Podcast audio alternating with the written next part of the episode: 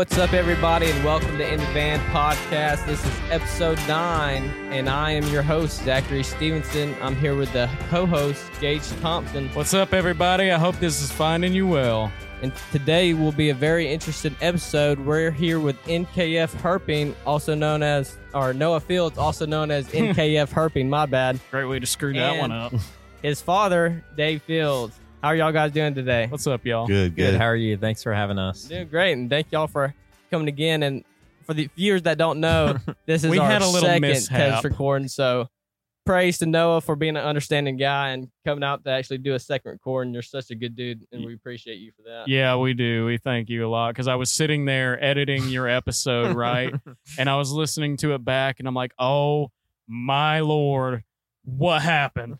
Oh my god! You know how like you have that little Yeah, mini yeah. freak out when some of your footage doesn't go the right Oh way. yeah, it's all too familiar. Oh, yeah. yeah. We enjoyed talking to y'all last time, so no no Sweet. issue at all. Well, hopefully Glad we to be can here do it again. Well, we're Yeah, ready dude. for round two already. Let's go. All right. Well, for the start this thing off with the first question, how long Noah have you been herping? As long as I can remember, I've been uh, just playing around in the yard looking for snakes as as long as I can remember. Um, some of my earliest memories, like if I sit here and think, as long as I can remember back, it's memories of my dad bringing snakes home for me to see and and finding snakes in the garden and showing me and stuff like that. So Oh heck yeah! So you learned a lot from your dad. Yep. Heck And- yeah. uh, I guess there's another level to that question. How long have I been doing it in a serious manner? I'd Yeah. say probably since I was in high school. In high school, I've actually been, you know, going on Seriously trips. pursuing it. Yeah, not just kind of. And I guess when would you say the first like trip we took was like? Uh, I know I took you to South Georgia several times. You know Yeah, where my old snake hunting grounds. You know? Mhm. yeah, I know I took you there several times. When I I've was got like pictures. twelve, something like Yeah. that, probably. We got pictures of you down there on the dirt roads, sand roads. You know, with timber rattlesnake, maybe a king snake, a couple Yeah. of snakes, and uh. So yeah, I remember. It's been a, quite a long time, but I mean, I'd always had stuff out in the yard for you to flip too. Yeah, You know, Oh, yeah. rocks, boards, the, the big sheets of tin. The tin that you see in my YouTube videos, some of that is stuff that's been out that he put out there. Oh, that's and like it's been there as OG long as yeah, it's Yeah. been there for probably Oh wow. as twenty years a stretch. Yeah, to But I mean, that's really awesome that your father instilled that kind of knowledge and passion into you. Most parents, for example, would look at a snake, oh my God, kill it. yeah, kill it. exactly. And it, it was the opposite for me. No, that's so good though, because we need more people like that. I agree. So many people, you know, see a king snake in their backyard and go to chop its head off when they don't even know it's eating very dangerous animals. that- snakes, yeah, yeah. they could be in their garden while they're picking their basil Exactly. or something. Yeah. and before we all get too far into uh, talking about snakes and stuff like that, for the people that don't know exactly what herping is, can you tell us what or describe to us what herping is and everything like that, or so things around field herping is basically the uh, the reptile and amphibian equivalent of hunting or birding or fishing. Um, it comes with a slightly different set of you know ethics, just Mhm. like any other sort of subclass of outdoor activity. Um, for example, most of the time we just take pictures and let what we find go, rather than uh, keeping it for food or or a trophy or whatever. But that being said, sometimes people will keep the snakes they find. Um, some people never do it. Some people do it way more often than they should. Yeah. Um, it's just it's kind of your own personal personal preference, but for the most part, when we say field herping, we're we're talking about the act of going into nature to look for reptiles and amphibians, just for the purpose of observing them in their natural habitat. Almost Sweet. like a research kind of purpose. Yeah, yeah, and it's very is it's very scientific to be honest, because a lot of times the the connection between recreational field herpers and science is is incredibly important because some of these animals are so rare that to study them without the help of thousands of other people keeping their eyes out is almost impossible. Absolutely. and the records, you know, a lot of records are kept on what was found and where, and a lot of county records are made that way. Um, yeah. So a lot of recreational field herpers Yeah, a are lot of- responsible for, you know, the current range maps you see for snakes today. They're Oh, yeah. made by the ever expanding, you know, knowledge we have of these animals, Oh, yeah. largely due in part to recreational field herping. Matter So- of fact, the big what's the big book? The big Georgia book? Uh, reptiles and amphibians of Georgia, I believe. Yeah, that was almost most of that input. A large amount of that input was done by volunteers going out and field herping and sending all their finds and pictures and info into the state. You mean to tell me it's not a bunch of guys in lab coats walking around in the No. woods? I doubt No. that they'll do that anyways. no, it's not. But yeah, a lot of that's really great. so that Without- that's awesome to hear that there's a lot of good stuff that comes from herping and stuff like that. Yeah. Yep. well, without local residents with this kind of passion, we wouldn't barely know anything about local species of slimy and scaly animals. Yeah, we'd all just be scared of it and just try to shoot holes in the ground. Give my 12 gauge. There's a six inch long snake in the driveway. Yeah, I know, right? Is that a worm? How can um an average Joe, when they look at a snake, kind of identify the signs of whether tell it if it's dangerous or not? So unfortunately, that's a, a very complex issue because ev- for one, snakes are very variable. All snakes are variable. Yeah, Um, so there's never really any guaranteed way to be able to tell what you're looking at without just having that gestalt built up. And- Yeah. and There's that's no best surefire method. yeah, there's no there's no tr- there's no I guess hack to be able to like Yeah, surefire just see knowledge what of you're the looking snakes. at it, because any like copperheads a lot of times people will say the best way to identify them is to look for the hershey's kiss pattern on the side Yeah. and 99% of the time that holds true Yeah. but that 1% of the time could get you bit if you're not familiar with the other aspects of a copperhead like the body shape and and the eyes and the, the scalation even I got um, you. There's just the best way without a doubt is to become familiar with the snakes you're likely to encounter in the area you live or the area you're going to be traveling to. Um, there's plenty of great resources online and actual literature field guides are published about basically any state anywhere you could end up in the united states. Um, and even internationally there's lots of great guides available. So if you're going to costa rica for a family trip or something um, you could buy one of these books and have a pretty good understanding of what's going to be in that area pretty easily just by thumbing through it and familiarizing yourself with these animals. Oh yeah, so y'all heard them, everybody.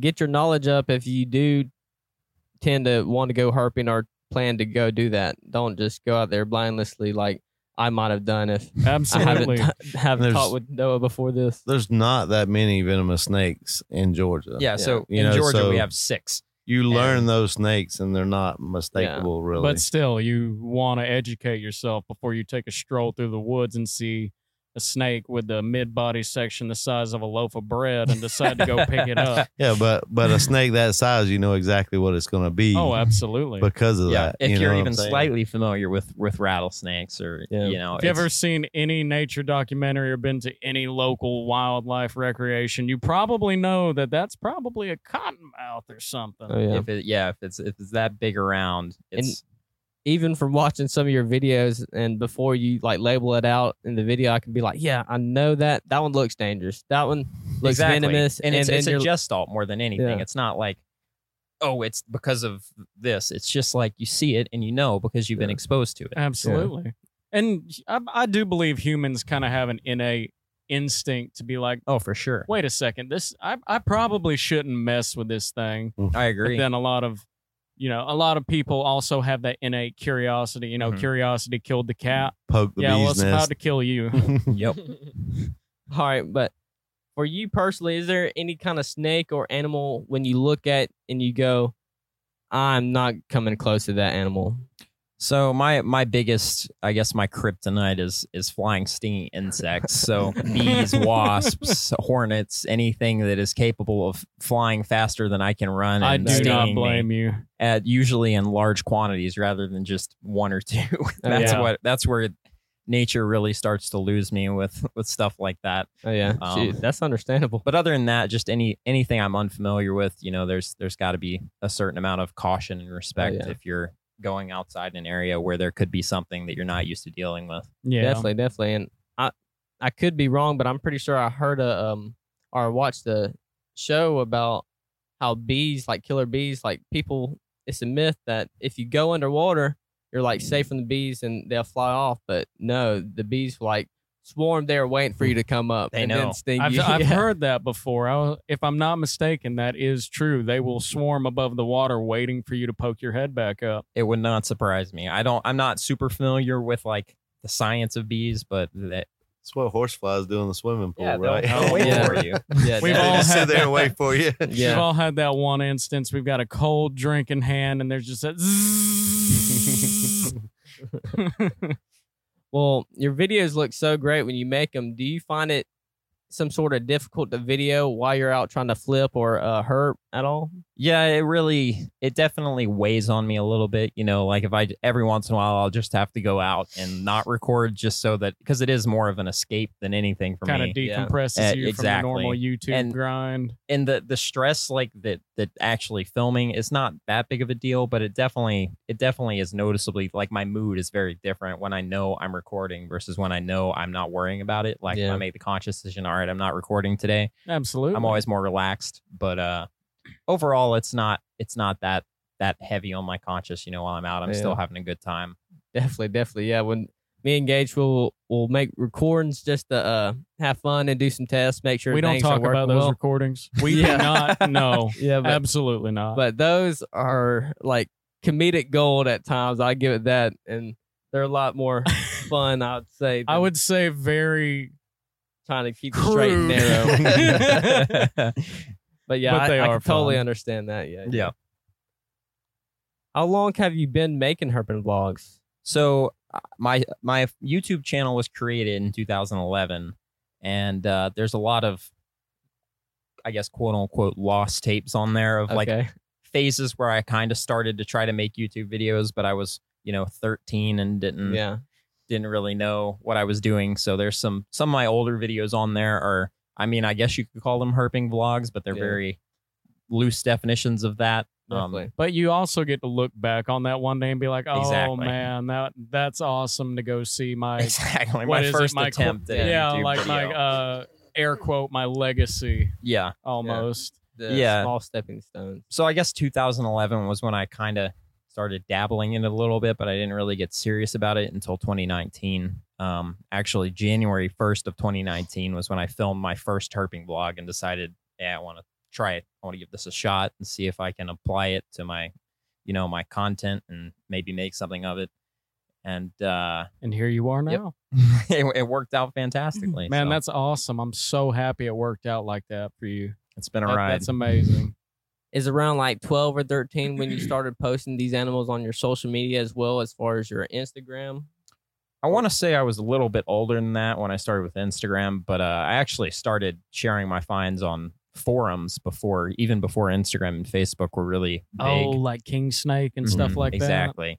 Uh, I wasn't. I didn't use King Snake. I actually used, uh, for the most part, Field Herp Forum and Herping with Dylan, which Herping with Dylan was one of like the OG YouTube herp people, um, and he had a forum that was like separate from his content, where it was just a just place a for people to share- exactly. to Oh yeah. share their did experience. you- exactly. Did you start posting and making the videos just for the fun of it or did you feel like it would be very informative for people? it was mostly just for the fun of it just share what i'm finding and and stuff and then it was it was later when i realized you know that i had quite an audience that that i kind of started to be like all right well maybe i can help educate people Oh yeah. And you definitely do that because I feel a lot smarter about snakes after watching your videos. I'll tell you that. Education is extremely important in this world, the herpetologist world.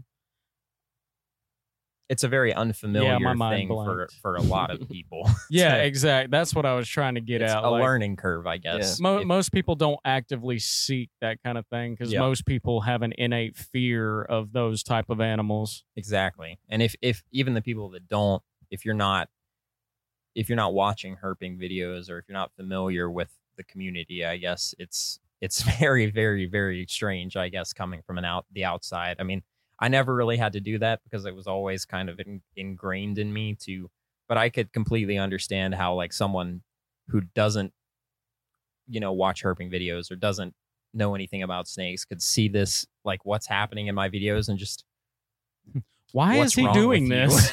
he has he has a whole lot of followers that do not like snakes, but they Mhm. love watching his videos. I'd say the vast majority of, of my my YouTube supporters are not snake people. They're just Yeah. regular people who that think makes it's cool. total sense though i'm not a spider guy by any means it's kind of what you just said leads off into a point i have yeah. i'm not a spider guy by any means but there's a youtuber called Exotics Lair that houses tons of different tarantulas and personally i'm terrified of them but i absolutely get a kick out of watching him deal with these creatures Yeah. Yeah.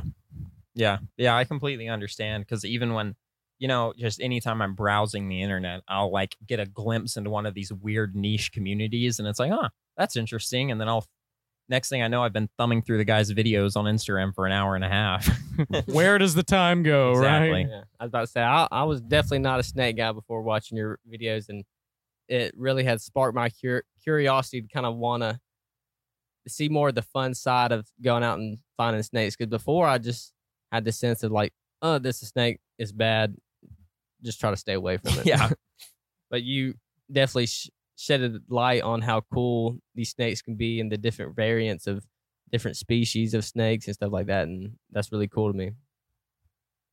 And because of your knowledge of reptiles and amphibians, do you ever like watch a movie or show and and said to yourself, "That's not true," or "That's that's off the beaten path of what's really going on"? for sure. And there's plenty that it to put it lightly, the portrayal of reptiles and amphibians in popular culture and media has been very skewed. slanderous. To it, I mean, that's putting it lightly. Yeah, It's been nothing but like a an embarrassing misrepresentation of what these animals really are uh, for the sake of profit, and that still continues to happen to this day. You have people on YouTube and people in the you know just in Hollywood that that villainize these animals for Yeah. profit and make them look like something they're not because scaring people Yeah, gets 'cause- views. yeah, because naturally Absolutely. people are scared. So if you exploit that, then people Exactly. that's that's the thing in the fear brain sells that people Yep. don't even know that when you watch something that you're scared of, people may ask like, "Why are you watching that?" And same thing with the news. Why do people or a whole bunch of people watch the news? Is Because it they're makes you trying to feel figure out how to survive, and that's the survival Yep. mentality to your brain. So that's the tactic that the media's coming out to scare you guys. So be on the lookout for that. That's how you know Zach's making a serious point. Yeah. He looks Yeah. over at the camera. When he talks funny and looks dead at you, all wide eyed. yeah. Look into my deep blue eyes. that kind of gets on to our next question. How do you feel about snakes being seen as evil or something that should be feared? I think it's just you know a lot of a lot of times it's not malicious. It's just fear, and Mhm. people fear what they don't understand. It's Exactly. The fear I of like the that. unknown. Mhm. I like that quote. People have reptiles and amphibians as house pets. Do you have any pets growing up? Yeah, I've uh, ever since, like I said, ever since I can remember, we've had some sort of snakes in the household and um, other animals, and uh, it's just always been. I've always been surrounded by wildlife and, and pets. He So- grew up with the gamut, like the whole really? run. Yeah, Oh, I don't yeah. remember a lot of it, but uh, a word on the street is my dad used to have an emu and and goats and all sorts of other. Things. I fun would have stuff. loved to have seen an emu on a leash. Like, tortoises, I was about to say- hedgehogs. I've like heard that emus are mean. Everything. No, They're not mean. no. I my emu used to follow like the potbelly pig around all the time. They were like twins. I do Uh, remember the potbelly pig. That was like the last man friends. standing when I was. Yeah. Uh, how how old? How long ago do you? Or I guess I I have a video of your mother pregnant with you when our two excuse you. me pit bulls were running around playing with a baby deer in the yard. So I mean, you were born right yeah. during that. We've always had, you know, the emu was probably we had the emu then too. Yeah. So you when you were born, I just don't remember the the emu. emu. I remember Yeah, the pig. Sorry. No, you're good. Well, when uh when you were born, we had the emu, and we had we've had chickens, pigs, you know, goats, The whole nine. emus, along with tortoises, plenty of hedgehogs, snakes and, and things over the years. all kinds of Oh, yeah. snakes. You know. The big animal lovers. oh yeah. That's, That's awesome. We I- need more. there were people more like snakes that. in my house then than there has been since. Yeah, Okay, I, I don't when, remember that. when the kids time. come along. I didn't have time to clean all these cages Yeah, and yeah. do I was all about to this say stuff. what made you, know, kind of have to Yeah. hold back from getting so many of them. yeah. yeah, cleaning because I have a fish tank and stuff like that, and I understand like cleaning can be a hassle every now and then. I tell you what, Zach, if you ever get into the hobby of reptile keeping, you're gonna find out what kind of maintenance it can be. Especially like in my case, I love to keep tropical species. Yeah. It's it's a chore. And you've Yeah. got you've got exoterras and all the nice setups and everything too. You're not just a tub man. No, Yeah. I don't. I I hate the tubs. I hate them. I can't stand them. Yeah, and I, I I'm kind of on the same page. Like I've got right now, I I'm trying to get everything into exoterras, Yeah. all of my captive snakes. Um, They're just beautiful yeah, to display your animal out like that. exactly. I mean, the tubs are handy. Sorry, I don't They're mean to interrupt you. They are convenient, especially if you lack the funds for exactly. full furnished setups like that. They're easy to clean. Exactly. Way easier to. and I try to display my animals as almost a furniture piece. exactly, and You know- that's kind of how I'm trying to get to where Mhm. like I'm trying to keep less snakes, but keep the ones I have better. You know, exactly. Definitely, definitely.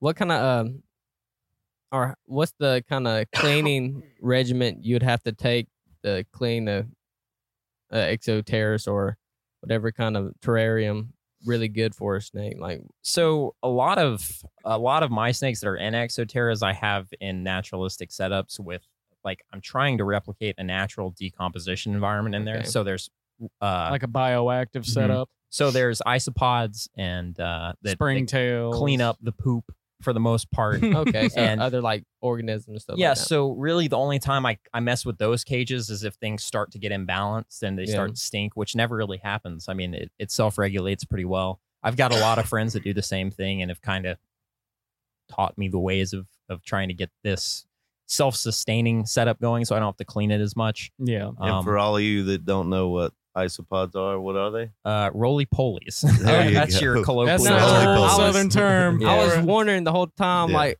what are isopods? But Yeah. I don't think I've ever seen a roly poly Go since I was a kid. Honestly, Go So- flip over any rock anywhere, you're probably gonna see isopods. Yeah. Exactly. And they're super easy. Like it's Yeah. like you said, you can just turn over anything in your yard and you can find them and introduce them to your to your terrariums. And So you've been to many places across the U.S. Out of all these places, where would you consider the best place you have gone herping? my personal favorite is right here in the southeast. Um, it's it's just it's a, it's a different experience completely. Like everywhere else you go, you have this kind of it's more wild when you go to other parts of like Mhm. if you go to Arizona or something or New Mexico. There's a lot more public land. It's a lot more wild, but just something about like digging around old barns in the middle of nowhere in the southeast and finding fistfuls of snakes is Oh, just yeah. the most fun thing in the world for me. So That's awesome. What are um, what's kind of some crazy experiences you'll find in other places that you will go herping for in like other country or not country but other states and just stuff other like that? areas, Yeah. stuff that that might surprise people out here. Oh yeah, I guess the biggest thing that I can attest to is some of the crazy stuff that happens along the U.S. border with Yeah. Mexico and West Texas. oh yeah. Tell us about that. Well, for one, you have you have this weird law enforcement presence from Border Patrol that you don't you don't get to you don't have to deal with that anywhere else you're herping in the U.S. Yeah. So you don't really have like a big brother watching you Oh, yeah. most of the time. But when you're when you're on the border, you have like you never know when you're being watched through binoculars or through security Yeah. cameras. It kind of gives you that unease to Mhm. you. And when Noah first went out west, he drove an Astro van. Oh yeah, oh, So an Astro van on the border oh, that didn't is look like very a big target with going an down out of state plate. Yeah. Oh yeah. I got pulled over seven times in one day in Oh, West dang. Texas in that van. Oof. It- what was your excuse? I I didn't have an excuse. What was He their told him he- excuse? Is the good him what he was question. doing. yeah. I mean, I I Hi, I'm here to dig up uh, reptiles. I and this was I wasn't even herping when that happened. I was Oh, just really? yeah, I was just driving around, um, you know, living my everyday life basically. Um, but uh, in the converse of that, you have the actual immigration and uh, the uh, the drug smuggling and all that that does Yeah. happen. The ugly side of what really happens on the border. Yeah. and uh, I've had plenty of encounters with that too. I've you know I've had immigrants try to jump in my car when I stopped to get out to shine a rock cut, and Oh. I've I found suspicious things in miles from anywhere in the desert. It's just it's a very it's a very alien experience for for anyone who's never lived in that area. He found black duffel bags out in the middle of the desert Oh, that weren't there the the time before when he was there. Yeah. Oh yeah. There's always, you know, anytime you're walking on the side of the road out there, you're finding burner phones and Oh yeah. suspicious packages. It's just Yeah. it's a wild, wild thing. very different from It- the rest of It the sounds like a very risky thing to do to try to go out there herping in that kind of area because I mean, like you said, you never know what's going to happen with Yeah. all everything that goes out there. and for sure there's definitely some some danger to it because like you said you never know who you're going to run into but for the most part the immigrants don't want anything to do with you I, I think the example where I had them trying to get in my car was a mistaken identity. I think they thought I was their coyote or something, Oh, and, yeah. And I just, I just it was completely unlucky to pull off at the wrong place at the wrong time. Oh yeah. Um, What'd you Like this is the guy. him? This is the guy. Go go go. Well, they jumped in his car. There was three Yeah. that jumped in the car when he stopped. there were at least four total. oh dang. and one of them got completely in the car and you know we're screaming no no no no no and trying to get him to get out of the car and it's it's just they give you a lot of trouble trying to get out Well, of the car. the one one of the ladies wouldn't get out of the car so the guy who was riding with me pushed her out of the car Yeah. Because I, I just went into fight or flight because Yeah. I didn't know what was happening. it was happening. a panic moment. Yeah, like, I what do you do and when a- a bunch of people hop exactly. in your car? And in hindsight, I feel bad for him, but I, I mean, I mean, they tried to get in my car. I, I'm in the middle of the desert, in the middle of nowhere, and there are people forcibly entering my car. Oh yeah. So I've floored the car. We, the lady, we were able to get her out of the car. We floored the car and just dipped. Oh, yeah, because So- like if Border Patrol came up on y'all at that point, I mean the scene's already weird. Exactly. If they saw that looks happening, and we're yeah, and we're actually like trying to talk to them and and be cordial with them. Oh yeah. There's no there's no telling Yeah, that how might Border not Patrol be- might have interpreted Yeah. it. Like yeah, yeah, yeah. Everybody says they're not guilty. Get in the back. yeah, Yeah. for real. yeah, it's an Tell it to the judge. for sure. that was a, a crazy experience. Do you have any more like crazy experiences that you can share Well, with everybody? even here in the southeast, especially here in the southeast, in some areas, you Oh, never yeah. know what you're gonna you never know what you're gonna encounter. Yeah. And we've had, you know, our, our fair share of of crazy rednecks following us around and and you know, you never know what kind of things you're gonna find in these abandoned properties. Yeah. Um I've I've seen some really sketchy stuff in old abandoned houses and we have a video of him being attacked by a woman with a wiffle ball bat oh my oh, god. in Peachtree City in the swamp. yeah, Yeah. so What? not even in the middle of nowhere, like you That's know, what I just- say. She In was she was Peachtree accusing City? him of of hunting deer. How do you Hunting. wait? and- hunting a deer with a camera? setting naturalistic traps in the woods. she thought we were like setting up like I guess man yeah caveman traps traps for deer. for Like- deer. like Yeah. a stone propped up on a stick with like some corn or something. And you like turn around and talk to your dad. And you're like, oh, okay, oh, okay. Oh, oh, she was like, I'm not stupid. I know what you're doing out here. Evidently not. but okay.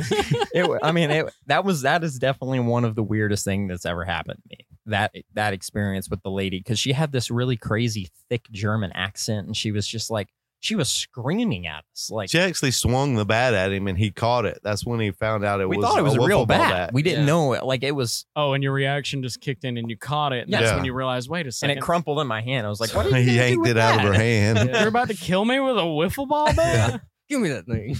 Get out of here.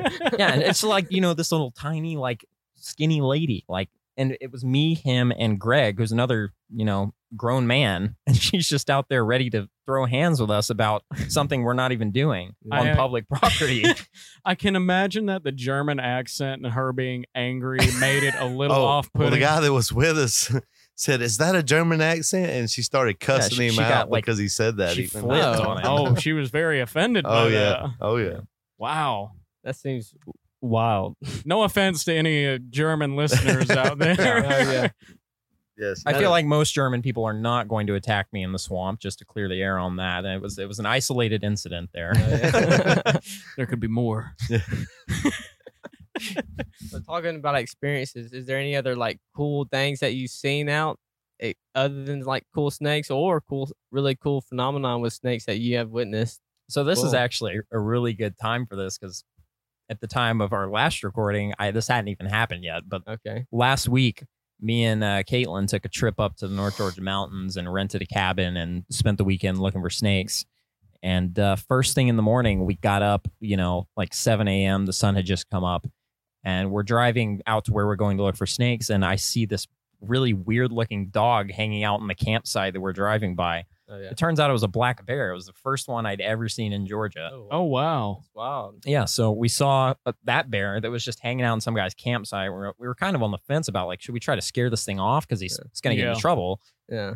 But eventually, it just made its way, you know, out of the campsite and up the hill. Yeah. And we kept driving, and then you know, ten minutes later, there's another bear out the window, and this time it's a mom with her cubs. Oh yeah. So we just cleaned up with the mammals is this way. Like we, see it, anytime you're out in the woods looking for snakes, you have a mm-hmm. good chance of seeing all this other really cool wildlife, and oh, that's yeah. one of the best parts about it is you never know what you're going to see. Oh yeah. And, And black some- black bears are the kind of bears that you can kind of somewhat scare away or like make yourself Well, big, right? any Or- bear. I would yeah, they. I think. I think they say the best thing to do if you're attacked by any sort of mammal is to just try to make yourself look bigger and intimidating because put the pressure. out. exactly. Yeah, because then then again, with most animals, they're as scared of you as you are of them. Yeah, and that that was definitely the case with the bears we saw. They once they saw that that someone was actually active and around them, Yeah. they were out of there within like the, the one we saw with cubs. We didn't even get a good look at her.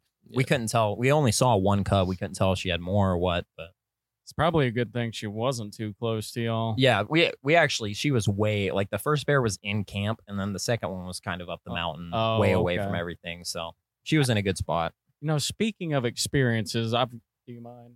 Go ahead. Okay. I've got a question for you. Uh, I know you deal a lot with venomous snakes and stuff Yep. like that. What is the like closest like oh crap moment you've ever had with a animal that could kill you?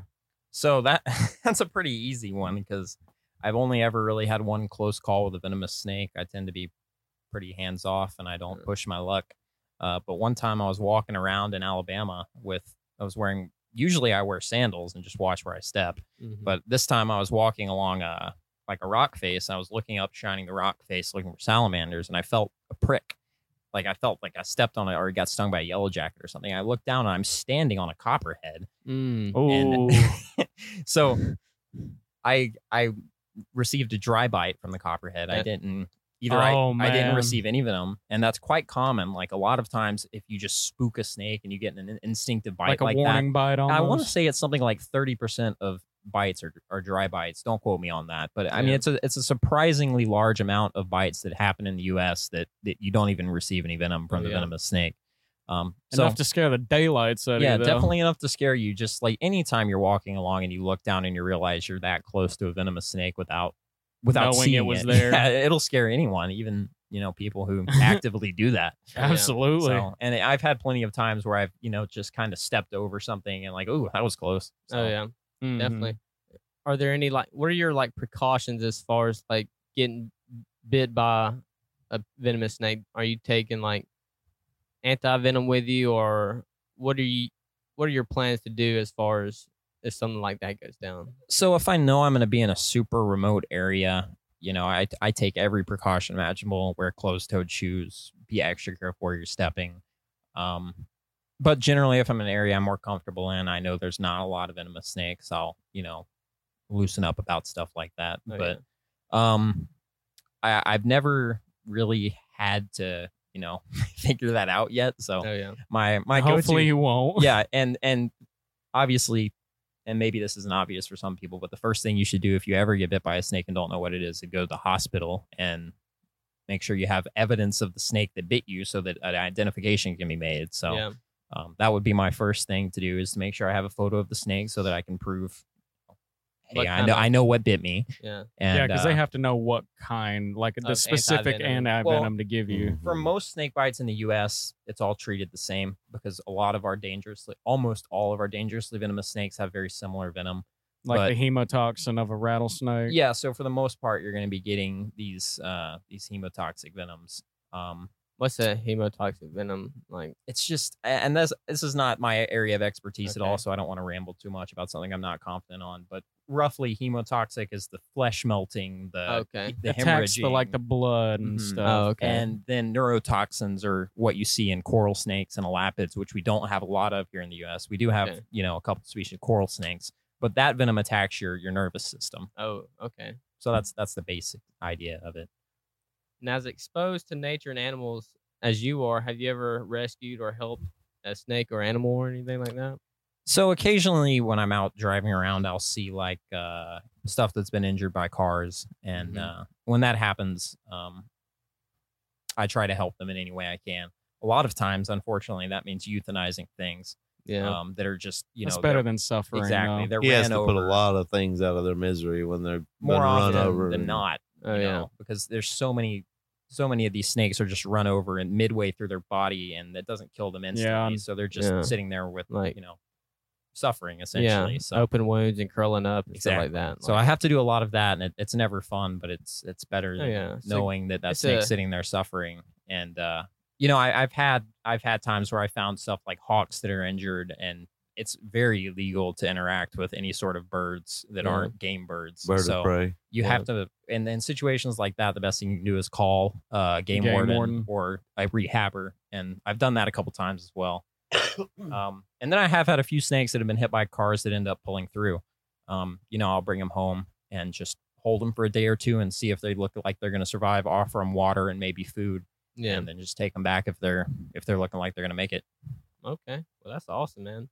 That's awesome. I love that. All right, and uh, well, I'm gonna ask you a snake question.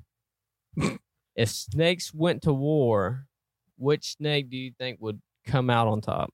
So that I guess that kind of depends on where you're at. If you're talking, if you're talking worldwide, or if you're talking World War S. the the snake world war would almost certainly be won by the king King cobra. Cobra. They're they're you know they're 18 foot long venomous snakes. They're almost as big as They the biggest snakes. non venomous snakes. in You the know, I was Yeah. actually so surprised. Like on our previous recording that got a little mashed up when you said Yeah. that a king cobra will get to 18 feet long. Like They're- I knew they were big. they're but unfathomable. I, I was like, eight, what? This They're thing's as big as a. Burmese python? They're Are you kidding me? And they eat big. other snakes. Yeah. what about an anaconda? Like it'll get. Ju- Is it will an anaconda get bigger or just as big? well, they're with- heavier too. yeah, they will get a little bit bigger than that. I'm not exactly sure about you know the max lengths of a, a lot of I these. I think they have but- records of an anaconda reaching upwards of 28 feet. Yeah, Oh, yeah. something like feet. that. for sure. Anacondas, reticulated pythons, they both get massive. But they don't eat other snakes. So Yeah, true, and they're yeah. not venomous. Yeah, and so- they can't carry me- weapons or nothing like that. So they, they, can't really kill have- 10 elephants with one bite, you know? It sounds like some Rick and Morty crap. yeah. Yeah. the battle of the snakes. Yeah. Yeah. Snakes versus elephants. So, uh, you said something about like the bite of a king cobra can kill. Uh, I, I've heard there's enough venom in one bite that it's potentially could kill 10 elephants. You don't want to get Dang. bit by a king Yeah. cobra. That's Not only wild. are they and that's big, a lot but of venom they're- when you're talking about a head that's this big. yeah, They're about to say just that's like why the- they have the the skirts on their neck, right? Well, no, that- or that- oh, you mean You're the thinking hood? that's of, more uh, in like a the pit vipers. They Oh, have the okay, big okay, swell, yeah, yeah, yeah. swole venom glands on Yeah. the sides of their I got necks. you. where that arrow shaped head comes from. Cobras from. don't really have that. They they Um, look almost like something you could find here. I mean, they- if you get a big king cobra, they do. You can see the venom glands. I mean, they're, just not as pronounced, but it's not like quite as a- dramatic like as a in gaboon vipers. viper Exactly. would be. Yeah. That's that's a scary looking snake. It there. is. King cobras are the fangs full those package guys. though, because they're so big and they're so intelligent. I mean, they're more. They're just they're the full package. and they're not constrictors. You know, they use jaw pressure and that venom to kill, so Mhm. they just bite and start eating.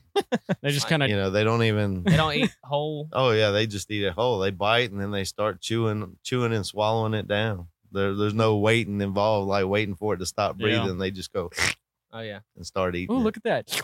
yeah. All right, as we're getting to our closing, we're gonna ask you a few more questions.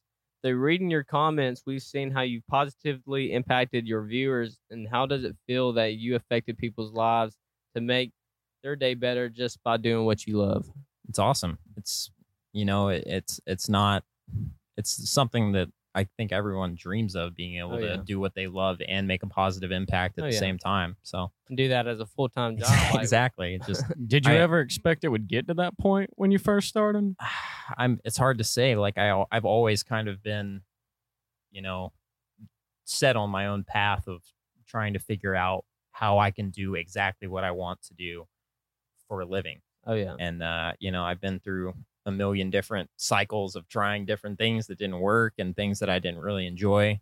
Mhm. Um, and yeah, it just it it got to the point where I was like, all right, well let's let's try this YouTube thing again, and it worked, and it's continue. hopefully it'll continue to work. It's oh yeah, it's the dream. So that's the thing. Like with taking the step to do it, you beat more than half of the people in the world by actually taking the step. exactly, and doing something. that was like the hardest part by Yeah. far. Was actually because I told you I, I started my channel in 2011 Yeah. and didn't really do anything with it until 2019. So Oh yeah, starting is the hardest part for sure. oh yeah, and just keeping up with it. And if you do have a passion for it, one day you'll eventually find a way to make money out of it and be successful in what you love to do. So And I, I heard that all the time growing up. From, but you from never people, quite believe it until Exactly. it actually happens. You don't believe it, and But it- then I- you look back where you, like you said, where you began, and you're like, wow, I can't believe I've come so far. exactly. Yeah. It's it's hard to believe for sure. Oh yeah, and every day nowadays people are always wanting that um, instant gratification. They don't really know how to put hard work into something and see the outer outcomes of something exactly, like that. and it, it it was very much so not an instant gratification thing with YouTube, because I I spent a whole year, closer to two years, working a full time job and doing YouTube, um, to get to where I could actually, you know, do this as a, as my occupation. And that was looking back. That's always going to be the hard. Uh, hopefully, that'll be the hardest I've ever had to work in my life, Oh, yeah. and hopefully it stays like that. But I I look back at that time as as like you know It was all worth it, right? I, yeah, it was completely worth it. It it was entirely worth it. It was worth all the struggling, all of the hard work, all the sleepless nights. So if you're working hard at something, it pays off. definitely, definitely. And um, you've gotten people interested in herping. So for the newbies out there, is there any advice you would give people that want to go start doing that? So the, I, I think the biggest advice I could give anyone is to just make sure you're doing it for the right reasons and uh, make sure you're being responsible about it because there it is potentially very dangerous. There's potential real life consequences to your actions interacting with these animals. Um, not only for you but for the animals, you have to take into account that some snakes, if you go and mess with them over and over again, it's going to actually mess with their behavior Mm, and uh, that is the biggest thing. I don't want people to come into this hobby and do the opposite of what we want to happen. Oh yeah, Don't know. run around in the woods like Steve Irwin. yeah, Yeah. and and learn about what you're pursuing too. I mean, Noah probably spent, you know, no telling how many years and years doing nothing but book work and computer work and seeing all this stuff and learning all this stuff about all these snakes way before he got out, It's like especially on his own. I didn't get my driver's license know. until I was 18. Yeah. And I didn't have a car until I was a junior in, or a sophomore in college. So, I mean, this is just even doing this completely on my own is a relatively new thing for Yeah. me, even. So it, it it's interesting to say the least. That Absolutely. there's so much even still that's new to me so there's a lot of learning before you actually get out in the field and start doing. so step you number know, one, just educate yourself. Yeah. yeah there's so many resources out there um i mean if i was gonna to, to give anyone a resource i would say just go watch herping videos on youtube and Go watch NFK herping. well not even just mine check out you know there's plenty of great youtubers out there who oh, make content and that probably deserve to be bigger than i am and aren't because Yeah. there's just not as much attention for their videos for whatever reason and um another thing that i think is very good for for young young people who are interested in snakes is to read these old forum posts that that i grew up reading Mhm. um Yeah. it, it builds your ethics and your worldview and uh you know you go into this with an understanding of what other people are doing and what's acceptable so that you don't go out there and make big mistakes Absolutely. first- which lots of people have done and continue to do every year there's people out there who get put on blast for stuff that you know i knew was and not acceptable from the start because i'm reading these posts from old school people you know Oh, yeah. people that are the more experienced than me. OG Exactly. field herpers. Yeah, There's a lot of great books on it too. Oh, I mean, Oh, like old school absolutely. books, Carl Kauffeld and snakes and snake hunting, and like Yeah. there's some great books to to get you started and put the fever. in yeah, you, you yeah. know? Put the fever in you. yeah, Yeah. light the fire. I Yeah. won't lie. I told Zach after our last recording. Um, man, just talking to y'all reignited that old passion that I had for reptiles and amphibians. Then he got another lizard. And then I, yeah, then I, then I got the. I haven't named him yet, but you know, be on the lookout for that. Mm, yeah, Oh, yeah. and Dave, not not just to talk about Noah right now, you're one of the OG herpers. Are, is there any other cool stories that you can add on real quick of any experiences you might have had? Nothing that I'd want to talk about in public. I think That's funny. I've got some really great stories off mic. yeah, I got that. I got that. Well, I hear you. It's definitely a an off mic, a lot of off mic type, type things. I- Well, we'll have to sit down and trade some stories Yeah, I've got- sometime. I've got some good old school stories. Yeah, that's good. That's good. Well, on that note, I think we're going to cut it here. And man, we really appreciate y'all, especially coming out a second time. Y'all didn't have to do that, and y'all came through, and y'all are some really great guys. And for people listening, y'all go check out NKF Herping. He's on YouTube. He's a great guy. He makes great videos, and y'all are definitely love it. Yeah. KF herping on all all my social media. All Uh, same tag for everything. Yep. Yeah, everybody. Thank you so much for tuning in. Um, thank you, Noah. Thank you, Dave. It was a Um, Zach. time. Is there anything else we need to talk? Oh yeah, everybody go check out our uh, in the van social media. In the van is our handle for just about everything we Yeah, can in think the van of. podcast. Um, little news: we do have a Patreon account set up, y'all. So Whoop, if you if you feel like donating, Yeah. by no means don't feel like y'all have to. We're got gonna some keep pretty cool pu- merch too. Oh yeah, Oh, we yeah, I do got some merch that, out. oh yeah and uh, also if you do like listening to us please remember to like share it leave a review that'll help us out with our algorithms to get us out there and reach more people and again we appreciate y'all and have a good one everybody peace out for me All right, take it easy, everybody. Thank you.